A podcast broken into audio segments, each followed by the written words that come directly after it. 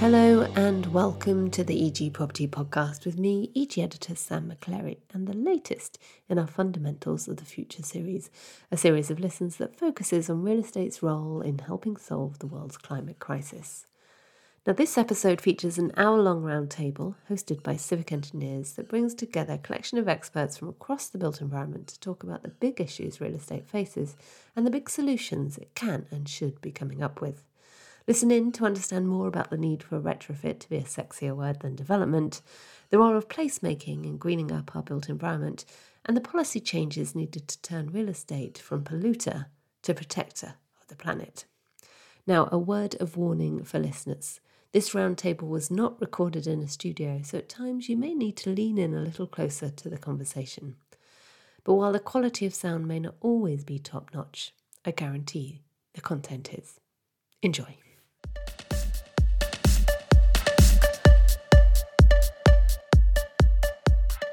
Welcome, everybody. Um, I'm Rob Westcott from Civic Engineers. Um, on behalf of Gareth and uh, and Andrew, um, we we are hosts from Civic Engineers. Uh, welcome. It's uh, really lovely to have you here. It's brilliant to have such a stellar cast uh, around the table. We're looking forward to a really interesting debate.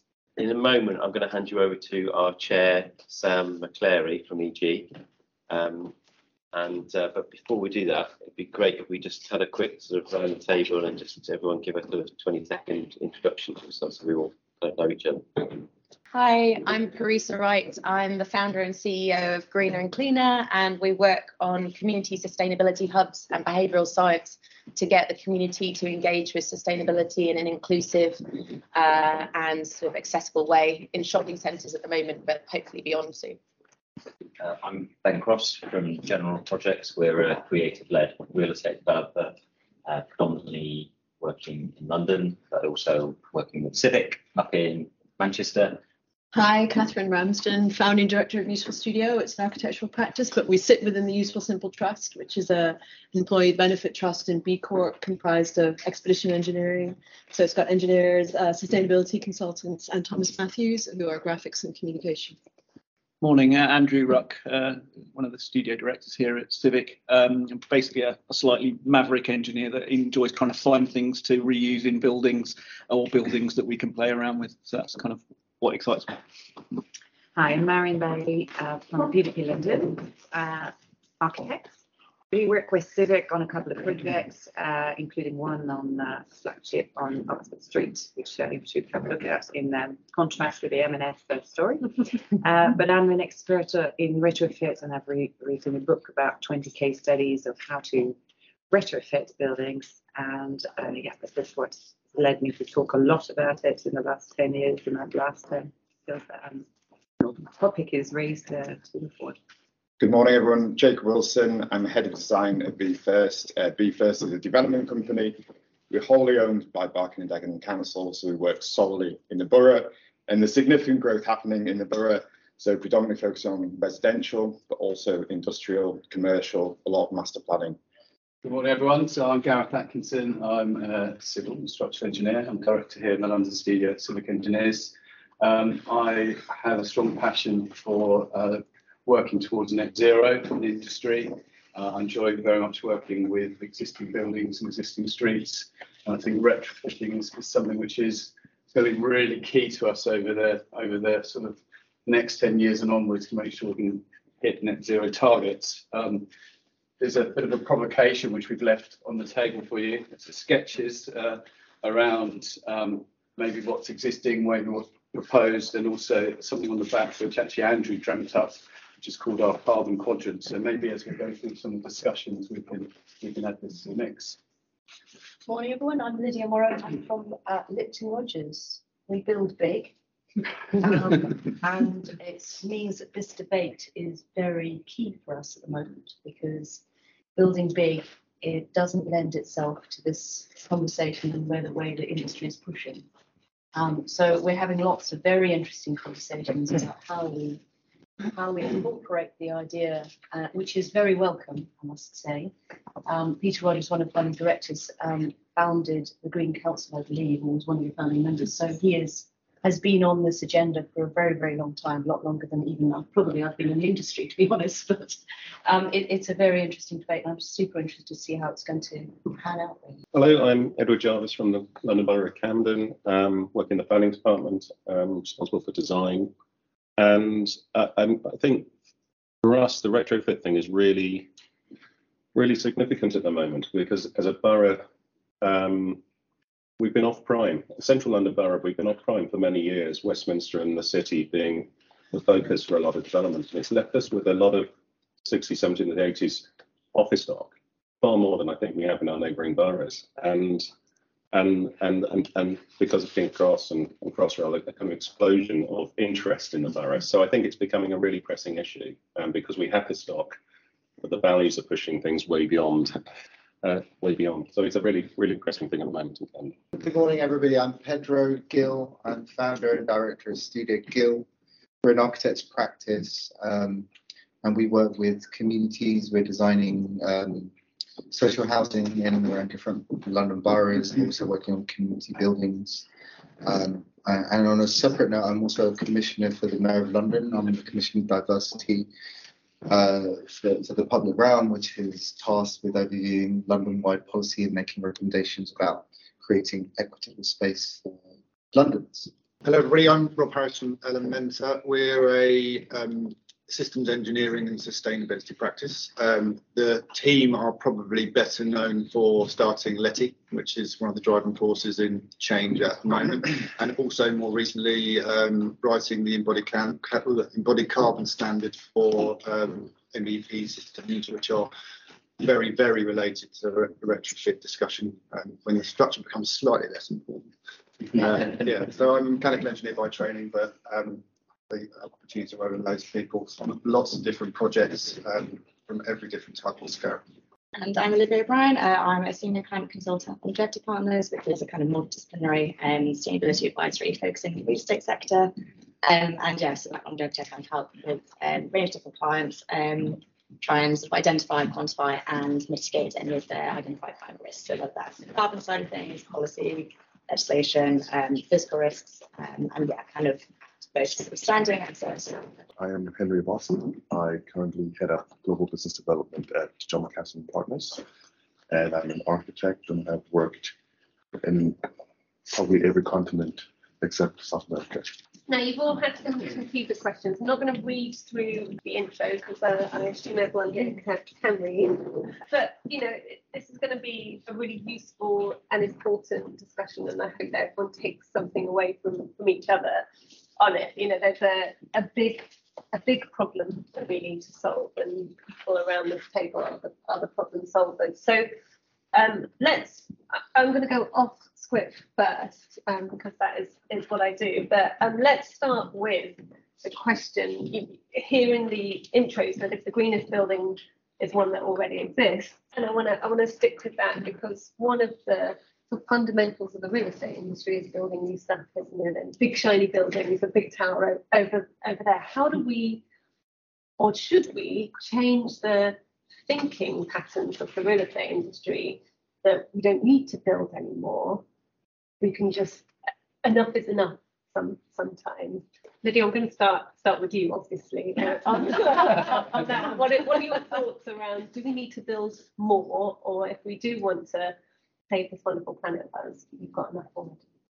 I think uh, it's a really tough question because I do think we, we, I think there's a balance. Definitely there's a balance. I think we do need to build more and new and different because requirements have changed. And actually, it's, it's quite interesting. This is very typical for us at the moment. We're talking about a building. I won't tell you which one it is, but it is a 1960s building and it is um, not well maintained.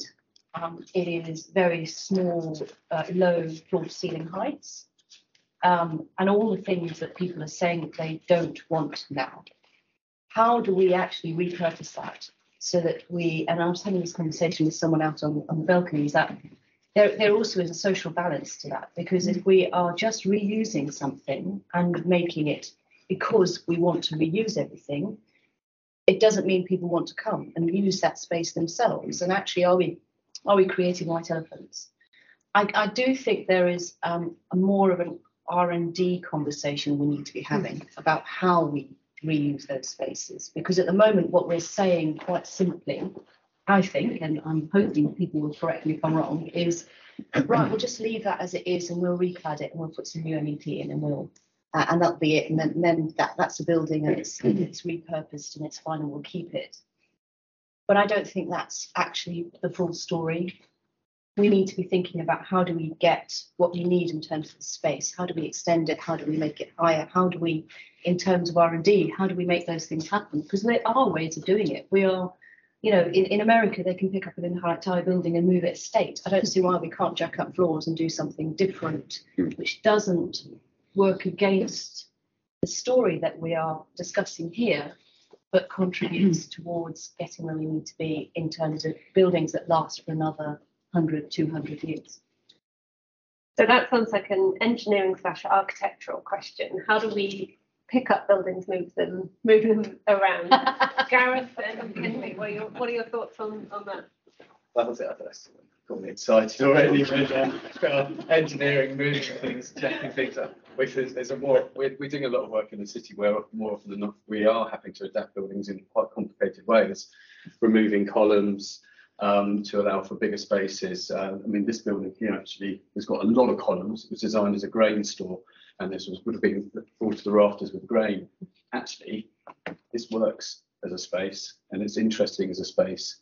Whereas we know a lot of modern office buildings, agents are asking you to to create really big floor plans, and doing that, you're using exponential amount of carbon in doing so. Slightly different subject, but on, on that matter. But yeah, there is opportunities to play around with buildings, and rather than crumbling them into little bits, we can use uh, uh, good engineering techniques and skills to be able to work with them.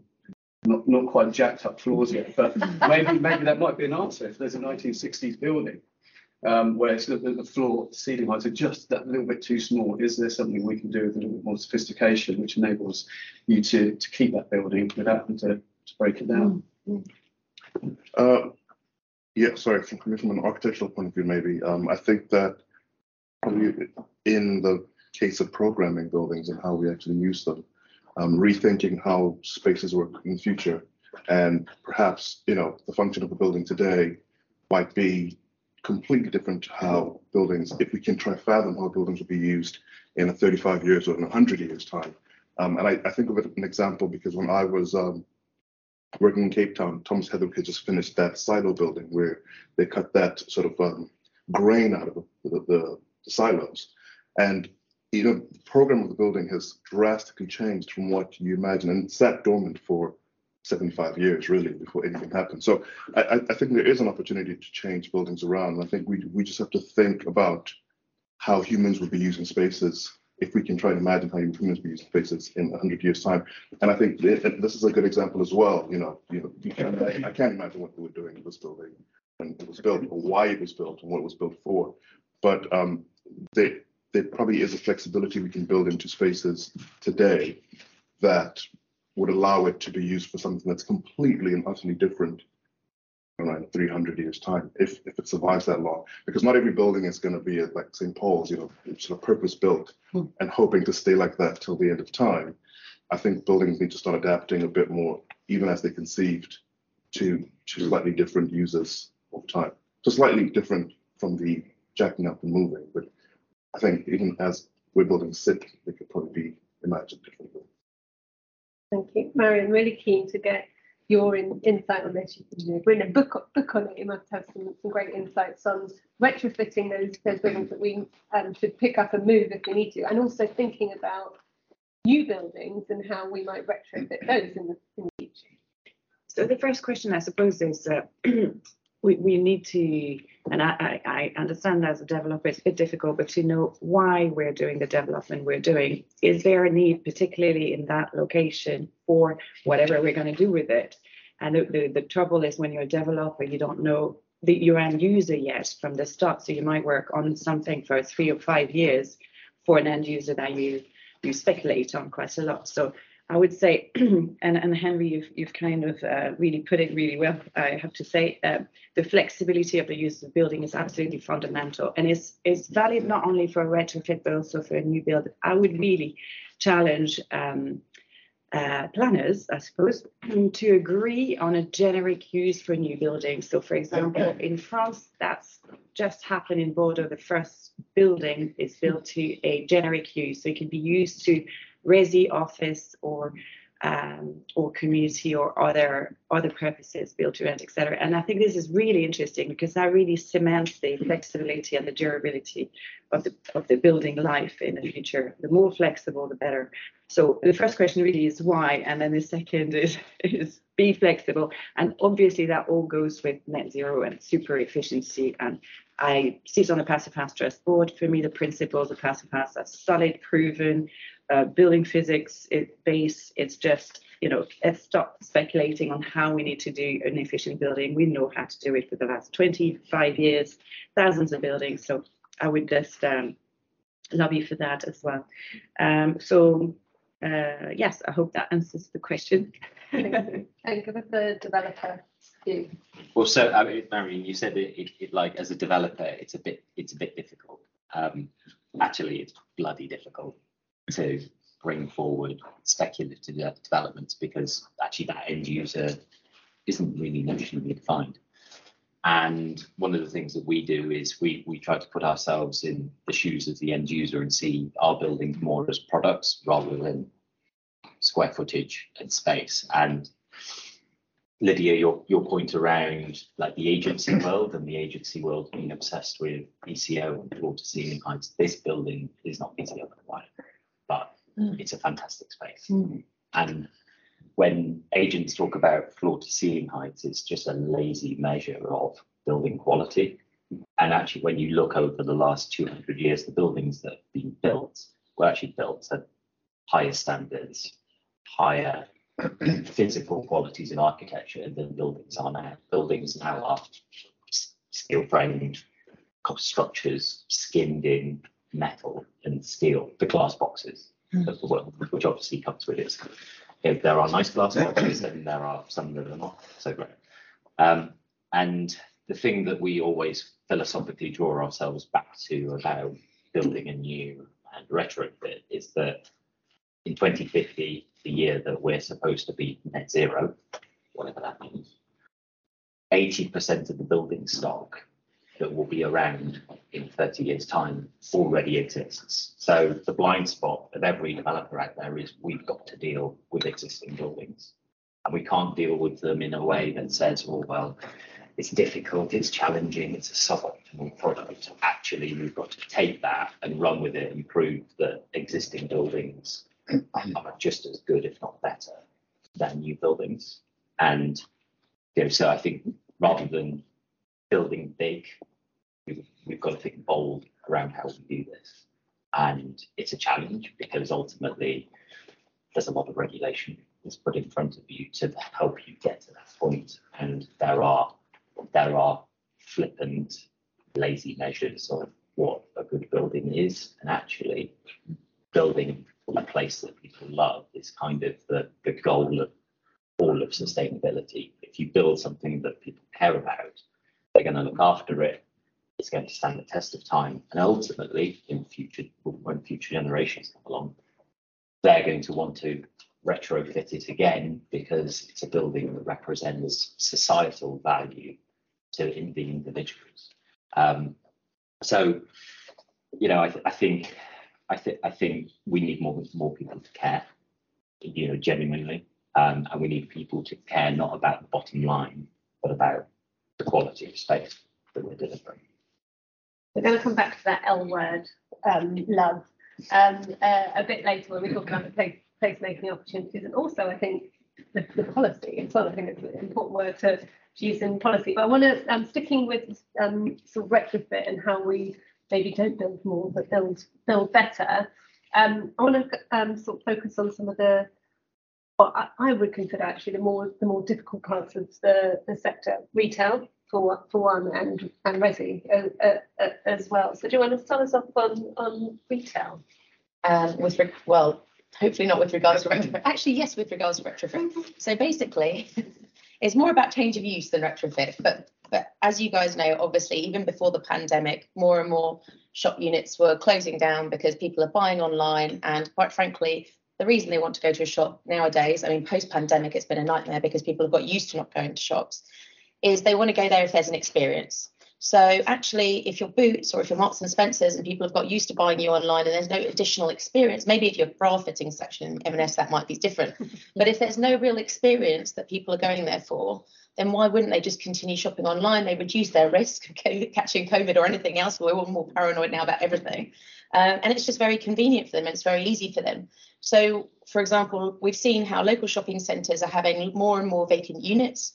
Um, and also that now they're booking in more and more clients to fill those units, which are not retailers, which are either uh, bars, restaurants, um, cafes, or they are sort of more curated shops, which are run by people who bring something different to the community. And so people want to come in for that particular experience around that shopping, which they can't find online. So local makers or whatever else it is, you know, a shop that's got gifts, but they're all sustainable, etc., etc. So what we've done is we've worked with uh, LaSalle, which is a conglomerate that owns a load of shopping centres across the UK, uh, to pilot something in southeast London, one of the main shopping centres, um, and in a really mainstream space to bring the community together and to sort of share community values and to ch- change culture. Um, as Ben was saying, to change it to a caring for a different kind of priority. So basically, it's about supporting the community uh, to understand and go along with sustainability and have that as a priority in their lives and to popularize and normalize that conversation to make it much more accessible. So it's not on Facebook, it's not on a website anymore. It's there for everyone to get involved in. It's free activities for everybody, workshops, etc. It's free assistance, it's peer to peer. So it's all local volunteers giving up their time, plus obviously some paid roles to make sure it works. But it's like based in the Glade Shopping Centre at the moment, the pilot just went live in March um, and uh, basically, it's next to McDonald's, it's next to H&M, it's next to New Look, and it's next to the Entertainer, as well as Waterstones. So a lot of those demographics are not necessarily already engaging, and already the diversity and inclusion element of what we're doing is already changed massively. The kind of pe- the people who are coming in are just completely different to who is engaging online, and suddenly that feeling of sort of community is changing. You know, people are getting to know more people. People know that if they're feeling down or if they're feeling lonely or if they've got a question, they're confused, they're angry about sustainability or just about their community and how it works, they can go to that space. And suddenly that's bringing footfall to the shopping centre, is bringing footfall to the town centre. And we're working with the Library of Things there as well. So again, repurposing space. So the two, this sort of hub has always been at the back of a church hall, in a civic centre, you know, in an extremely rundown area of a shopping centre, or really, really like grotty mall kind of thing. And now this is in a really commercial space next to all these sort of commercial spaces, and it's fitted out accordingly as well. So it doesn't look like something that should be in the back of a church hall. But at the same time, we've got the library of things which traditionally in libraries in Crystal Palace, Hackney, etc., etc. And for the first time, it's in a mainstream setting as well. So people are walking past and going, oh, you know, seeing that or coming in for that and discovering the rest of us or discovering the rest of us. And, you know, and I just think that's a phenomenal development in the way that shopping centres and town centres and indeed you know sort of even residential big residential developments can can really benefit from this idea of bringing communities together empowering communities to support themselves um, and we definitely have found like peer-to-peer case study sharing is much more effective at changing culture and getting people to engage with sustainable living and those values than it is to tell people you've got to do this before blah blah blah. It's giving them those solutions, but more than anything, celebrating what they're already doing so they feel empowered to tell other people about it and they're helping each other. So I'm hoping, well, the aim is we're working on this pilot uh, has just funded stage one of it, and we're working with Imperial University and some professors from UCL and Ipsos to do a massive behavioural science research project around it. So that not only is this benefiting, obviously, the local community, but the blueprint that is being evolved is being evolved through a load of behavioural science research, which means it will evolve to the best in show version of itself. And also, that blueprint will have the behavioural science stuff embedded in it. But separate to that, we can create an, a report published by Imperial saying if you want to talk to these different groups within these different demographics around sustainability 360 or these different six areas, then this is the language you use, need to use. This is the media you need to use. These are the activities that they want to get engaged with, not just what you're telling them they should get engaged with. This is what they're saying. This is what's worked and has evolved. And then finally, actually basing this on real world data because we've got this bricks and mortar hub for the pilot to create not only the best blueprint possible with the behavioural science, but also to create this report with the behavioural science, which is then going to be shared with all the civil servants, poor civil servants in government and in councils who are desperate to sort of really effectively communicate with the public about what they can be doing around sustainability and empower them rather than telling them what to do. So really having that tailored approach, but also sharing that report with every charity and NGO and not-for-profit working in sustainability and environment. So again, that cultural change things happens two ways. A, at the grassroots level of these hubs going out and being run by local charities, obviously kind of franchise style, so they have support. But B, this report going to the civil servants in government, in councils who actually give a shit and have their hands tied because this isn't something for votes. And so they don't have the money to do it. And going to all these charities who have no money to do this research, as opposed to BP or whatever, who have shitloads of money to do this research. So that the behavioural change thing can also happen that way in terms of comms, in terms of those people who are doing some things and have people they're already engaging with, whether that's a disability charity, whether that's a air pollution charity, whatever that is, but they're doing something around sustainability, community, social justice, they have that language. So it's basically making the best use of when you're retrofitting, when you're doing those pilots, seeing how it can impact the whole of the country and how you can share that knowledge as widely as possible so that this cultural change that we all need to see gets sped up. I love how we go from retrofit to reuse to changing culture and empower, empowering the public to to do better, to be better. I think that you know that's one of the untold stories of, this sector, the, the power that it has in in doing that. We're going to move on to placemaking soon, but I do I do want to um, know a little bit more about some of the struggles that there might be within that sort of in, within the residential, particularly around sort of social housing, I suppose. Yeah, so thanks. I think two thoughts come to mind. One on on, on retrofit. One is around uh, what we're doing on existing estates. Um, so in Barking and Dagenham, we have one of the largest council estates, uh, I think, in Europe. It's the Becontree Estate. We've just celebrated the centenary. There's been a great exhibition on RIBA at it. It's 28,000 homes, and we've got huge challenges there. We've got huge fuel poverty in the borough. We need to start looking retrofit seriously to stay. But for me, it has to be design led. So we've had some products come along, such as Energiesprong, and actually, it's quite, you know, it, the appearance of it, the look of it is fairly generic. It's putting insulation on the outside and then huge amount of render. And for us, there's huge difficulties with both the residents and the politicians about applying that. We're going to significantly alter uh, the look and feel of a much loved estate. So what we're doing is a, is a design-led approach to retrofit. That's our, that's our kind of approach, our ambition, and that's just the kind of what we're about to start on. I'd be interested to hear what more central London boroughs are doing. That would be much more challenging, I guess, Victorian, and Edwardian um, estates. So we are starting to look at retrofit, but for me, it has to be uh, it has to be design led. I think the second point is just on on new build. Um, not everything can be retrofitted. So we're working with Civic on the Gascoigne estate. It's 1970s system built, hugely hugely challenging uh, to retrofit that. Um, and for me, we need to be looking more seriously about the design and how we design the new buildings. Completely agree passive house. There's huge challenges there, but I would love to be doing more um, passive house. Also, designing for disassembly. I don't mind lightweight buildings if we are designing for disassembly.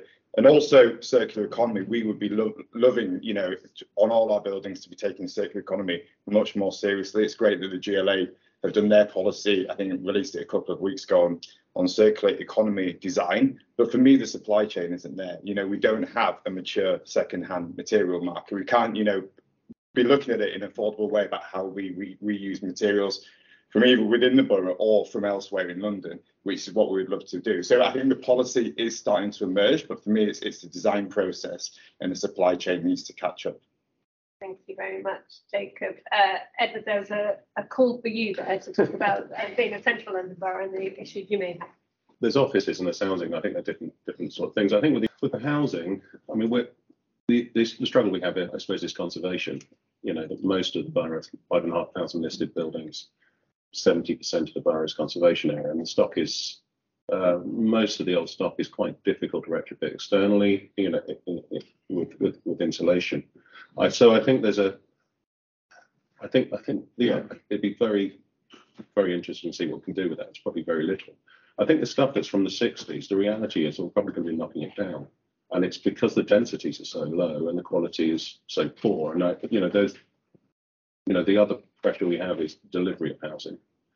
And, you know, so the approach we've taken with Agar Grove, which is a 450 home passive house scheme, is to knock down the 60s estate because it's just not efficient enough in terms of, uh, you know, housing numbers, I suppose. And I think that is really the choice between retrofitting our 60s estates. If you think of things like Regent's Park Estate, if you know them, large areas of kind of quite low rise, loose 60s stuff. I think the, the reality is it's going to come down. I don't I don't think there is a retrofit future for it. Um, you know, the hassle and intervention into people's lives, it's much easier actually to um, move them into a brand new home somewhere else on the estate rather than just trying to build around them. So I think there are yeah there are there, there are problems there. I think with the the office is a completely different problem isn't the fact that, you know, as I was saying in the kind of introduction, we've gone from being a borough that was sort of off prime to being extremely prime because of King's Cross, because of Crossrail, because of Euston very, very quickly. And it's changed the value of the office market. And we're going backwards in terms of retrofits. I think developers not that long ago would come in and the model was a retrofit model because the rental, you know, the rental income at the end was low. And now now because of you know the sort of rents that you can get around the knowledge quarter and the sort of product that's wanted, which is very very big floor ceiling heights, very big floor plates. Um, developers are now coming in and wanting to rebuild. So even even developers that we were talking to land two years ago who were starting pre-app with retrofit two years ago, three years ago, are now coming to us and saying the market has changed such such that we want to knock the building down and start again. So we're we're we're struggling we're going backwards, I think. Mm. Not well, not necessarily in terms of the outcomes, but backwards in terms of what is coming to us on day one of pre-app. It's moving, moving backwards. Catherine, you're nodding, nodding there. I mean, I've got so many different trains of thought going, but I, I mean, just to pick up on the social one, um, and all the talking about social impact and pilots, and I was thinking about what are our challenges and how do we create, you know, bridge the disconnect around the construction skills. You talked about the supply chain, but the construction sector is in a bit of a desperate situation in terms of skills, 2% female on site, you know, lack of diversity, terrible mental health problems. And it's like how, and then you have communities that need jobs and are suffering from fuel poverty. And it's like, how can we take all these conversations about um, increasing knowledge around retrofit and sustainability, turn it into jobs, upskilling of local communities, gain their interest in the building, and build a sort of passion and for the project, which is rooted in a place. And somehow it feels like we need to sort of tie them all together so that everyone benefits and you get that sense of ownership and, and upskilling and um, better life ultimately for, for locals. That's it. Thank, thank you. A challenge for us. A big challenge. to you. Um, let's move. Let's move to placemaking. So re- I realise we are halfway through all, already um, this this discussion, and the question you were all, all given was um, should placemaking policy aim to draw people into super hubs like London as a whole, or would it be better for community and social inclusion to focus on 50 minute lo- local hubs and spreading that economic activity across the country? Olivia, I'm going to start with you. what are your thoughts? Um, no, I think it's definitely an interesting question. I think Firstly, I would say definitely spread it out, only because if you think about, for example, London, it's not just the building stock. If you have such a huge hub, then you've got everything else that surrounds it, like the pollution, the um, traffic, everything else, um, and also obviously all the wealth is then sort of centralized there. Whereas then if you're spreading out to different areas, obviously you've got to be mindful that you're not then creating a new problem of developing in places where potentially it could have been sort of greenfield sites, for example, or greener areas. Um, but if we're smart about it and we're kind of, you know, using again existing stock in other areas and you know building up rather than kind of building out, um, and also using what is already there, then I think that it's personally from a kind of climate and environmental and also an economic perspective, it would be better. And obviously, yeah, the social community side of things, it's better to kind of spread out the different hubs around. I think the concept of the, the church and community and culture, all of those things need to align. And there is a distinct change in culture, which actually then shifts towards financial benefit. So if we're being really hard nosed about this, if there, there needs to be cash to make change. So like I missed the sustainability, but there needs to be cash to make change. So um, linking those things together, linking the culture together, and getting people in control of their own environments together and working as communities, having those discussions and sharing their knowledge I've just retrofitted my house, I've just put the PV in. Actually, we need a bigger cultural change to make this this shift change in line with the, with the local policies, which need to be aligned on a global or a UK scale rather than just London shining and being big. Because you have that fight of looking at London and everyone going, oh, yeah, you're doing a really great job, but there's actually pushback rather than like a, a collaborative environment. So I actually think linking those hubs together um, and creating a you know a culture where we're working together and we're, we're being together again. I think it's probably pretty fundamental to that to that whole philosophy of place, community, um, and driving that change through. Oh, you said that wasn't your area of expertise. That was Pedro, how, how do you feel about um, the role of placemaking, role of sustainability in placemaking, what we can do to bring hubs together to, to make the whole place better? So, so the, the, the role of hubs, 15 minute city, 15 minute city is actually a um, an academic idea that came out of Paris, um, and it wasn't. And I, if I'm if I'm not wrong, it wasn't um, somebody from the built environment. It was actually an economist, a Colombian economist, a migrant that had settled in in Paris, and and brought all of his expertise about economics and donut economics, and and really thinking about um, innovative ways of living, and that's permeated now uh, as a, as a as a generally accepted idea around the world. Um, and and I I know that we got a taste of what 15 minute city looks like and feels like during the pandemic because we we we were as as a as a species on planet Earth we were confined to our localities. So we we got a sense of what it feels to to be that, and I think that there's a there's a really um, strong, healthy uh, uh, importance in that. The the idea of being uber local, the idea of investing in, in local communities, um, invest, investing in local people, investing in local a- economies, I think can only be a good thing. I mean, so in central government, they're talking about it as as the leveling up agenda. So whichever way we look at it, it's packaged in lots of different ways. It, it makes a lot of sense to begin to invest in, in the Uber local. But just to, to touch on some of the, some of the other the points that the table have, have the panel discussed, the future of the high street I think is really fascinating one that again because of the pandemic, this reset that we've had, not just for economics but also through um, through our building stock, that it's no longer enough for um, for retail just to be or the high streets to be places where you go and buy things. It is now there has to be added value. So the, the high street for local communities should be places that, that, that, that people can engage in, places that um, um, businesses can thrive, charities can thrive. So it's become this multicultural thing. And, and then this, this idea of existing existing buildings and retrofit. I also think we need to be thinking about and examining existing communities. I, I find that as certainly me as an architect in the architectural profession, we we're very good at talking about buildings. We're not very good about talking about people. And and and from my practice, that's that's our approach. We come we come at it talking about and thinking about people. So it's not just the existing buildings; it's also the existing communities. And if, for me, environmental sustainability and social sustainability they go hand in hand. And then those two things lead on to cultural sustainability which is also something else. I think we we as as a profession we need to start getting more specific about what we mean in terms of sustainability, whether it's environmental, social, cultural, uh, and really begin to make those distinctions. So I'm a massive supporter of 15 Minute City, and and I was I was talking to Jacob earlier that inadvertently it's what I did two years ago that I moved my practice to, to the locality I lived in, in outer London, in East London, in Redbridge. And then when the pandemic hit, it, it kind of um, validated those choices because I could walk to work in my office. I was one of those few few lucky people that could get out, and the building wasn't because it's a public building. It wasn't locked down. It wasn't shut down. So for me, it wasn't that disruptive. It just validated some of those choices. You're very good at talking about property, not very good about uh, talking about people. You mentioned the L word.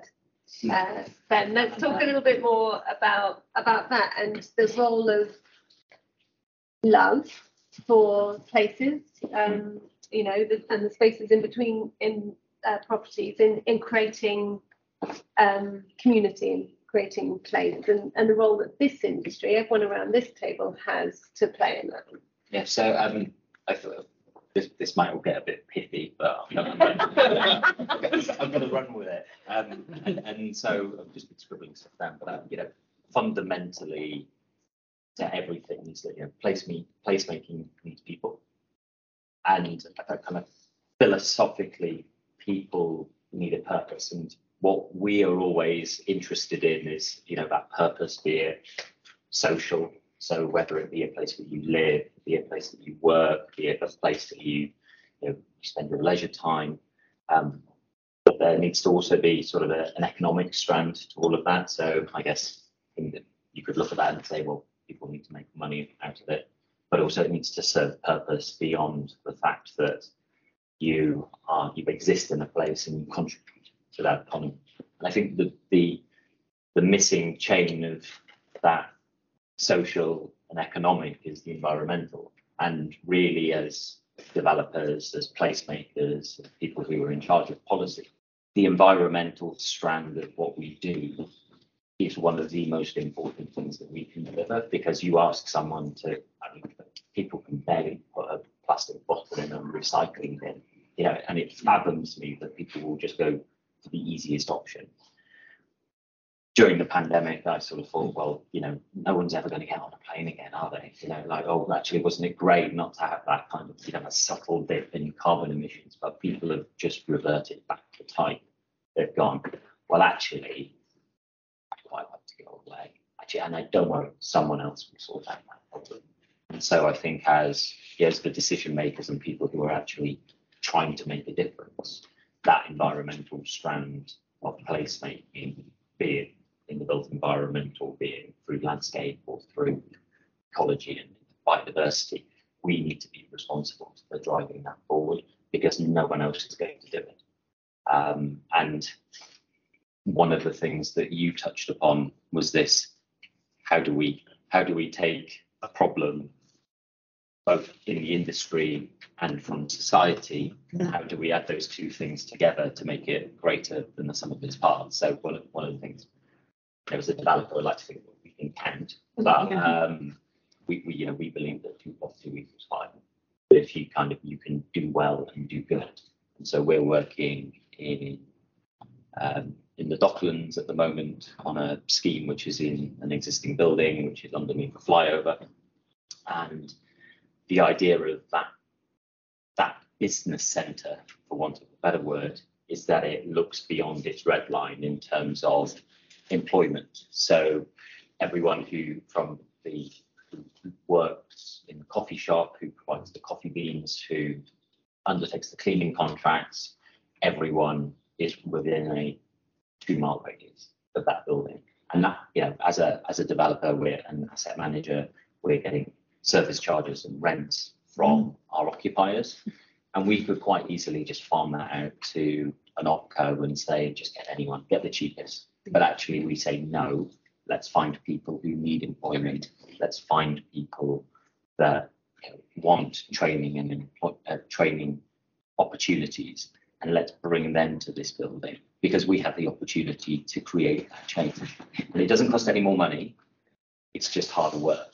Yes. It just means that those people who then, you know, and it can come, you can do this during construction, you can do this in maintenance and management, you can do it through every part of the livelihood of a building, or bringing forward a development. It's just people don't do it. It's a bit hard. Mm, exactly. And yeah, we need to change that mindset. We need to not be afraid of a bit of hard work. And actually, we you know need to get away from doing it to look good, to, to doing it because it actually makes a difference. I mean, can I just say, Yeah. I mean, I think time is such an element in what you're describing because it's not a quick return. I mean, those sort of investments, you need to sort of see it in lo- a bit longer run and say, okay, now I get the return because those people are owning that place. They'll look after it. It can be a level of care and then it filters. And if you have loads of those dotted around the city, they're all, you know, you're empowering lots of places. Fantastic. So that's great. What a fantastic thing. Andrew, I've neglected you That's a all right. little, a little, little bit. Um, do you feel responsible for this environmental strand that brings everything together? I, I, I'm, I'm, I feel um, tension in it, constant tension in it. It it's, it's, it's interesting. What I, one of the things, there's a couple of things that always strike me as as problematic is is the idea that you always have to build more. Um, people have to get more building onto site. People have to build more to finance it. So there's the, the starting point is more, and the, the, the overriding question for me is actually have we already got enough? Uh, you know that that whole piece about buildings in 30 years time and 80% of them being here already. Um, that's that's for me right one of the one of the key things. Is there is it to do is the problem actually to do with the way development is financed? Um, that you, just have to keep building more to make it work and actually there isn't there's you know and the, so therefore the the financial and the economic model for retrofit is is, is more problematic and difficult so that, that's one thing the other thing that i'd like to see is a change in how we people view their their building stock. There's this there's this nasty thing that surveyors use and property uh, landowners and land use, which is which is a red line. Every everything in planning has a red line round it, and that red line stops generally at the front door or at the site boundary. I'd like to see that red line extend to the opposite side of the road, so, so that everybody that's thinking about their building and their their site is actually also thinking about the public space. Treat your site as to the other side of the road. Um, and I think that forces uh, that, that that that would be a really positive thing because it forces people to think about their environs, how what they're doing contributes to what's going on around them. And if if there's a, a way of curating that in such a way that everybody is is contributing to an overall vision for that public realm, I think that, that actually is is a kind of massive value driver for the people that are trying to fundamentally you know, um, charge higher rents in their buildings or sell buildings at, at higher values.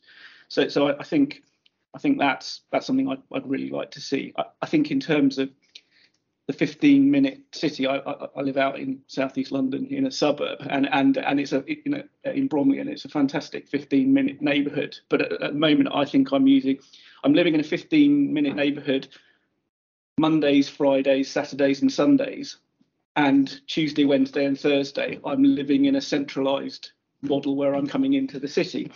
Um, it was it was London Bridge Monday morning was completely barren at nine o'clock in the morning. Yet Tuesday it was absolutely heaving. So again, London's got this tension that it's wrestling with.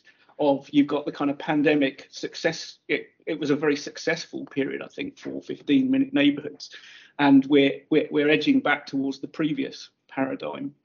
Um, and and a lot of people are probably living in both at the minute and and uh, we're I think we're still exploring it and trying to work out what the right answer is. So there's a, there's a whole bunch. I think there's some great themes coming out this morning. Uh, trying to crystallise them all in one's mind is an absolute nightmare. Um, but it, yeah, it comes down to money um, underneath it all, but also behaviour. We've got about 10 minutes left, and the question number one that was coming to last, obviously, is around the sort of innovation or policy that you'd like to put forward to increase public well-being and facilitate delivery of climate resilient streetscapes and buildings. Andrew, is the red line, the expansion of the red line, your innovation or policy change that you'd like to see, or is there? I'd, I'd love to see that, and then and then the other thing is is, is proper legislation. I can't wait to see Part Z of the building regulations come in, okay, where we regulate embodied carbon and it forces everybody, puts a, a framework in that people have to operate within. Otherwise, you don't get building regulation sign off. Marion, what would be your policy or innovation? Well, it's not going to be very sexist about retrofits, but um, it's mostly, you know, the 0% VAT on anything to do with retrofit. There's been some measures recently, but it doesn't include windows. Windows are still at 20%. I mean, we're not going to get there if we don't address windows across the entire country as the number one. That's easy to do.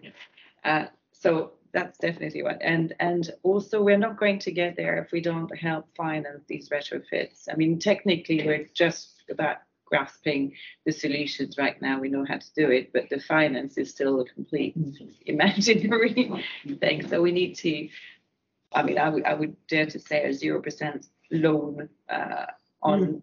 whatever time it takes a little bit like um, a student loan, but on 0%, not 6%. Hmm. Uh, so I think we need to invent some mechanism to finance these massive retrofit challenge that we have. Um, I think for me, it's about increasing standards quickly and having a roadmap for that to get to passive house levels for both retrofit and, and new build. I think if where we are doing new build, and like Ed said, that is is going to happen. We do have stock that needs to be um, regenerated. Like we have to be doing that at passive house standards. I'm seeing stuff come through now, which which isn't, and I feel it's going to be retrofitted in 20 years, you know, 25 years, a huge cost. So I think we need the standards to get there. I think that will create a shift in the finance market and the supply chain market and, and get better behavior about getting to the challenge and meeting the challenge. Thank you, Henry. Um, I, I think I would sort of very similar to uh, Andrew's thing about the redlining. I think you know rephrasing that in a way um, is somehow increasing the way the, the scope of how we design our buildings and the scope of how we engage the public realm. So um, it's almost I hate to repeat what you said. It's almost from what he said. You know, if, if everyone has a responsibility to design beyond their sort of exact area, and particularly almost to have a, a, a specific uh, focus on how you treat that um, that public realm um, as an ownership of your site. I think that would be something that might actually increase the well-being of that realm. I'm going to cheat. Um, I'm going to refer, refer everyone back to this if I want to take a quick quick look at it. But this this is a sketch which I, did, and this kind of sets out where I want the policy change. To be quite honest. Um, so I've stolen your words. Um, and it covers a bit what Andrew said, uh, and also what Henry said. Um, because I think the ownership of buildings in the street are really, really important. And what's quite problematic is more often than not, unless you're a landlord which owns the whole street, maybe like Crown Estate does, um, you know, manage to influence Regent Street, etc. Um, it, it's it's quite tricky. So, um, so I think there needs to be some form of policy that uh, if you're um, if you're allowed to adapt a building in a certain way, uh, you can go, gain some some stories. Um, but as part of that, maybe there's some some levy as well that if you if the people within that building uh, who have the carbon offset, maybe the the tenants and also as part of the development, why can't that money go local? Why can't that money go to the street? Why can't that go towards um, integrating green infrastructure, green infrastructure which is linked in not only at street level but at the top of the buildings? Um, I had the opportunity to have a fantastic tour around 22 Bishopsgate, and uh, it was amazing looking down from the top. Felt like you were in an airplane, but it was just so disheartening to see so much grey across the whole of London. And I'm looking at you, Rob, because there's just loads of plants in this all over on the roofs, and it would be lovely. I know you're trying to make a difference, and that's why you're here today, and that's why I invited you. Because Yeah, I mean, I'll take that away for the whole industry. Take the hint. I mean, that's where you're told to put it, to be fair. But wouldn't it be great if, if there was some impetus for developers to say, look, you know what? You can have two extra stories on your building, as long as you build it out of timber, which, which is green, and you can put a green roof on it. And, and then you can begin to, to green up the city, you can improve biodiversity across the city, and all of that is going to encourage people to want to come back. People who want to go and live and work in buildings which they feel um, are environmentally sustainable, where um, companies who have strong ESG policies, and they're all going to get strong ESG policies because it's going to become more and more important to maintain uh, staff to want to come and work for companies, and they're going to have to be working in the buildings which they feel can deliver that. So I may have pushed it quite far to a utopia there, but that's all the things I think we need to be thinking about. I don't know what the exact policy is, but there's something in there. Lydia. Um, I suppose that it's not really an, well, maybe it is an innovation. Us um, developers are pretty secretive people. we don't we don't talk to each other. We don't, especially when we're de- developing in the same areas. And I think one thing, just listening to this conversation has been really interesting because the theme that through everything that everyone's talking about is people, is communities, is how do we produce something for the future user of that space. And I'm really interested to hear about the, the, the building in France, which is can be mm. transformed to anything. That that's that's where we should be going. But where do we start from that? What do the community need? And one of my experiences, I worked for TFL for some time, and we we had some public exhibitions. I think I was telling telling telling someone earlier about it. The people people in the area often don't know what they want and don't know what they need. And actually, the debate needs to be with us who are at the starting point of putting things in place in an area. What do we actually, what should we be producing? We are so insular. We we we take, you know, I'm very lucky. I work with Stuart, who is who is a great advocate in looking at communities. What do communities need? That's his first question on every development we ask for. But it still is one building, one development in an area, and actually we should all be talking to each other and sharing that knowledge and making a, a community in a space because often there are developments, retrofit, new builds, all sorts happening in the same area, and we're not talking to each other to find out what that is. So, uh, innovation, don't but I think talking to each other is uh, innovation. Edward. Um, I think uh, my policy would be to, I think, ban all CGIs from the planning process because they they completely distorted the conversation.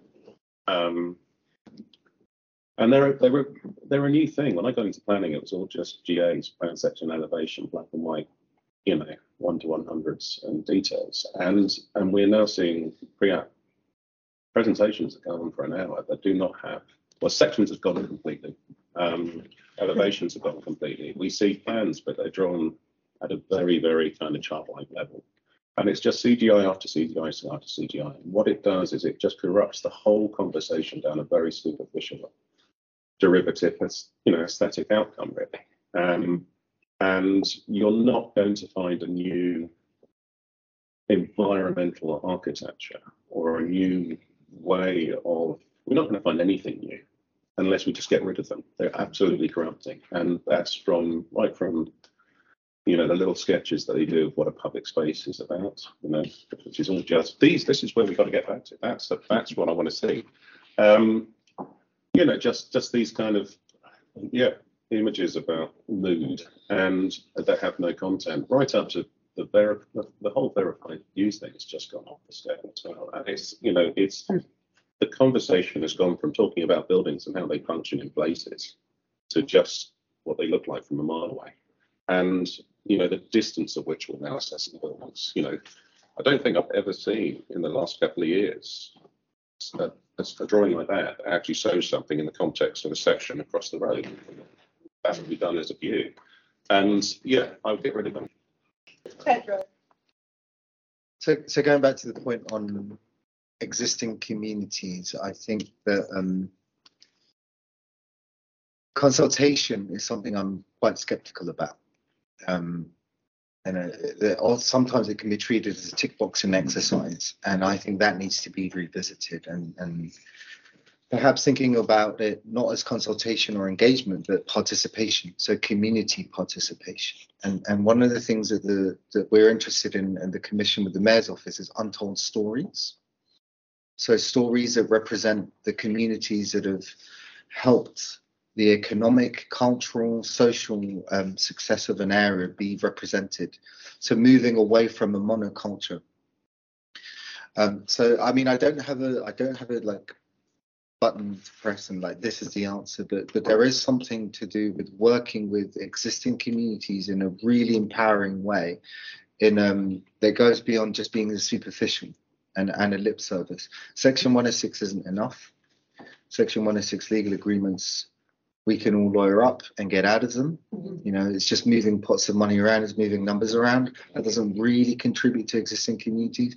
So, um, some other meaningful way of involving and enhancing the people that have contributed to success um, of an area. And this, this is a really common thing we see in urban regeneration that often ethnic minorities are pushed out because of pricing, because of economics, because of politics but not just ethnic minorities. I mean, there's also socioeconomic um, artists that move into an area. So in Shoreditch in, in the in the late 90s, there was a was a big art art community, and they're the ones that regenerated, really made it interesting. In the Elephant and Castle, the Latin American community, they're, they're the ones that made it cool. But they're, they're the first ones to get pushed out. So something in policy And but but I think it goes beyond policy though. I think it's individuals. Like the local authority has to want to protect these groups and the developers have to want to see or have to see the economic value in it and often there is and then the architects have to understand the people they're designing for so i think it's a, it's a concerted effort I think we need to change the way we think in a number of different ways from the start the project. There's a there's an embedded culture in building which you have to shift change and think about differently and recognise all the different key components of, of that process to make it to make a change happen. And construction is all about risk. So if you can help the developers manage their risk or remove it by saying this is what you're going to do, so that covers policy change, defining what net zero you know actually is, um, understanding your finance models, and we're doing projects at the moment where we know we get there's, there's green finance, which is which is giving an improvement on investment potential, but we're not seeing that being put back into the project. It's disappearing off somewhere else in the, the stream. So there's an element of transparency that's got to go into the whole process at a number of different levels to make that change. And I think you know some of the, the bigger things other than you know defining what net zero and making sure that's happening it needs to be, we need to look from an infrastructure perspective. So yes the buildings need to change but uh, from a technology um, uh, and a, an energy perspective we're not doing enough quickly enough. Um, and if you look at other examples where people have accelerated the standard on a phased basis but done it in quite a short period of time what you say is actually we're going to change over 10 years but we'll split that down into three phases. What the industry does there's loads of clever people here you know. They'll jump to the 10 year point rather than the, the short term point. If you say 2050 that's over that's 30 years away. Mm-hmm. Okay we've got loads of time. And the people are still building particularly outside of london buildings that you know are just building regs compliant. And we're allowing that to happen. And developers won't change unless you you help them change so and culturally you know we've got 5% of the wealth is with 90% of the people but 90 yeah 95% of people have a say what they're going to do and how they're going to live so that's you know actually the we're catching up everything that you've just said about we you know we as occupants in buildings you know we have a say we don't have to be in that building. So there's a real shift change in culture. I think that's that to be recognised as a huge, huge, huge change. How are the people? People. Uh, Olivia. Um, so I think the other things, yeah, very good points. I think, yeah, the red red line sort of concept is definitely fantastic and one that, um, yeah, I kind of see on a day-to-day basis with clients kind of saying that, you know, their building stops at the street and they have no control over sort of the surrounding areas, which um, is yeah is um, something that I think should definitely change. Um, I think there are definitely yeah lots of different policies that I would love to have. I think it's quite frustrating, at least um, with kind of my line of work, that you know people don't think enough about biodiversity and about water when at least from you know a carbon perspective and from you know a physical risk climate perspective, they are so hugely important. If you have you know trees and that can help sort of surrounding your asset that can kind of green roofs or anything like that you can help reduce your flood risk you can help reduce your heat stress you can help sort of with wind same with water you can have with drought risk people don't kind of quite realize how big a risk that actually is in london we think we have you know so much water because you know, it rains all the time whereas actually that's not going to be the case in years and years time but unfortunately at the moment there is, isn't quite that sort of acknowledgement of that being a material risk for so many people. Um, so I think long-winded. If I had to choose one policy that would probably make an actual difference at the moment, is probably towards the line of what we're seeing, for example, in France right now with Décret Tertiaire, like making sure that people get ownership over at least their energy consumption and bridging that gap between the development um, and you know the actual operational side of things and making sure that people are starting that dialogue. Because yeah as i said i'm seeing it with a lot of clients in france right now when they're having to actually be managed to collect their energy consumption and report on it, they're now starting to panic and sort of think, oh, actually, this then leads us to think about this bit about sort of, you know, sustainable buildings and this aspect. So it kind of starts at least the ball rolling, and it seems to be one of the most accessible ways for people to start thinking about sustainability is their energy and carbon. So I think whilst we've got MEES um, compliance coming in and various other sort of legislation, I think having, as you were saying, this kind of year on year sort of tangible um, goals, for example, that people can work towards, I think at least then help start the dialogue for then more policies and shifts to, happen. Using the data there Yeah. to really sort of help push and forward. giving people more and more benchmarks and obviously yeah we use for example tools such as CRREM, Carbon Risk Real Estate Monitor quite a lot. Um obviously yeah there are different benchmarks produced by sort of different um different bodies but making it kind of more enforced um and yes again sort of bridging the gap between you know it's obviously you've got the embodied carbon um piece but also the operational carbon and finding out a way that you can regulate the carbon in both ways that we're designing buildings that will then be sustainable operationally, but also not just knocking them down and building a new one just because it will then fit the purpose. I think. Rob. Wow, there's been some brilliant points that uh, I, I'm going to bring back to the placemaking thing, and I was going to say that I think we need a sort of blend of both. I think we've talked about London quite a lot. I think London has some massive advantages in terms of being already pretty dense. and It's got a brilliant public transport system.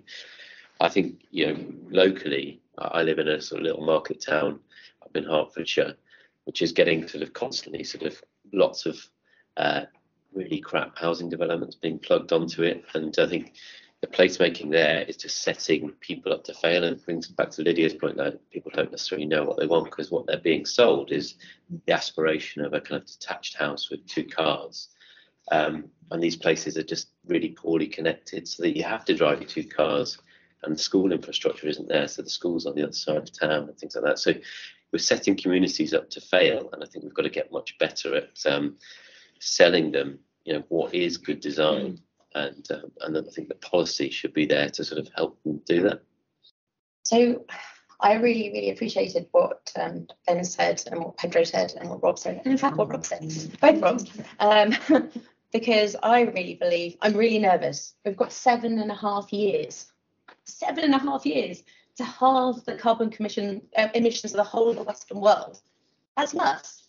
And I don't think people talk about that enough. I think people don't put that into perspective. I think people are so busy with their lives, with making money, with taking care of people who are sick, with working three jobs, with whatever it is that that we can't deal with that. But we kind of need to speed. Well, we all know we need to speed up cultural change because without cultural change, i.e., popularization, normalization of sustainable living, we don't get politicians saying yes. We don't get councils saying yes. We don't get people saying that's the place I want to live in. We don't get people appreciating the things that we're trying to do. We get developers putting out shitty houses in the middle of nowhere with no accessibility because that's what culture says is good, right?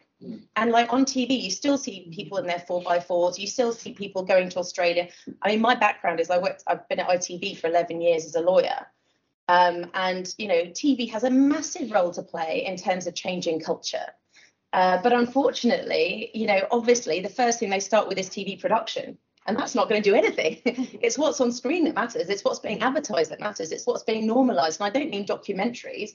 I mean EastEnders. I mean Coronation Street. I mean everything having that planet placement, that messaging, so that it becomes normal and it becomes abnormal just to mm. live in the middle of nowhere with no public transport. It's not acceptable from councils. It's not acceptable from developers. It's not acceptable from government. But as we know, government isn't going to do anything. Councils aren't going to change their ways, and commerce isn't going to change its ways unless the public change the way they feel.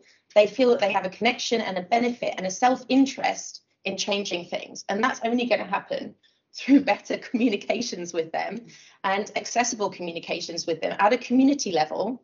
We can't wait for television, unfortunately, I've learned. We can't wait for government and councils, that's for sure.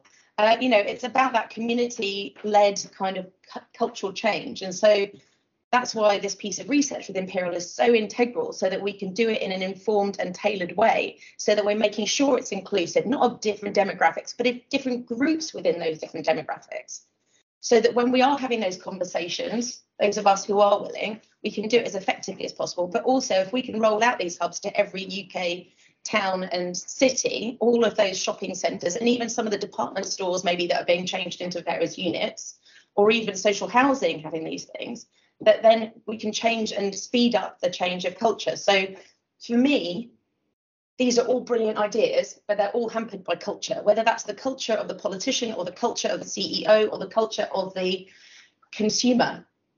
It all affects us, and it's great that we're all on board. But until we acknowledge the fact that actually we need the general public to be on board, who 70% of whom are concerned about climate change, but I guarantee you 70% of whom wouldn't pay an extra 50 quid, you know, to, to live somebody somewhere that's more energy efficient at the moment because they just don't understand the benefits to them. Um, and so I think that just needs to become a normal part of culture, empowering people to learn the skills, empowering people to ask those questions, to find it normal.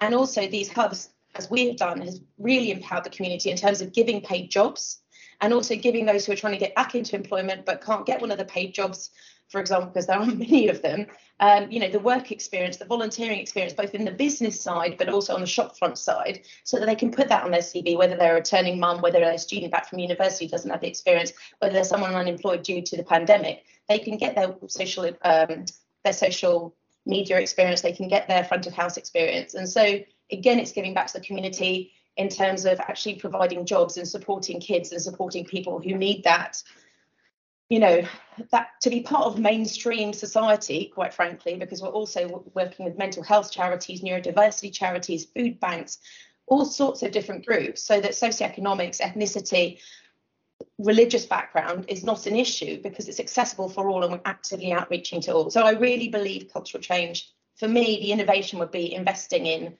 getting this research finished uh, with imperial and getting this pilot finished with imperial and BEIS hopefully with one or two corporate sponsors, because I need to find about a million at the moment, uh, so that we can roll them out. And obviously, this pilot is going to cost more because it's doing all this additional work. But once you've got that blueprint, it's going to cost a lot less to be rolled out across the UK. And and I think it's really important. And um, we can have all the conversations we want, but if the politicians won't change policy and if the consumers won't pay for it or appreciate it, then kind of we're screwed. Ben. Um, so I started writing down everyone who stole my idea. so, every, so everyone, everyone's kind of said some of these things, um, but I think I think you know they're all, they're all incredibly relevant. Relevant. We need to regulate embodied carbon. Uh, it's no not good enough to stop putting stuff in the bin and forgetting about it. Uh, we need to incentivize innovation. So I would go beyond reducing taxation. I would go on actually you know, giving money to people who are really making a difference.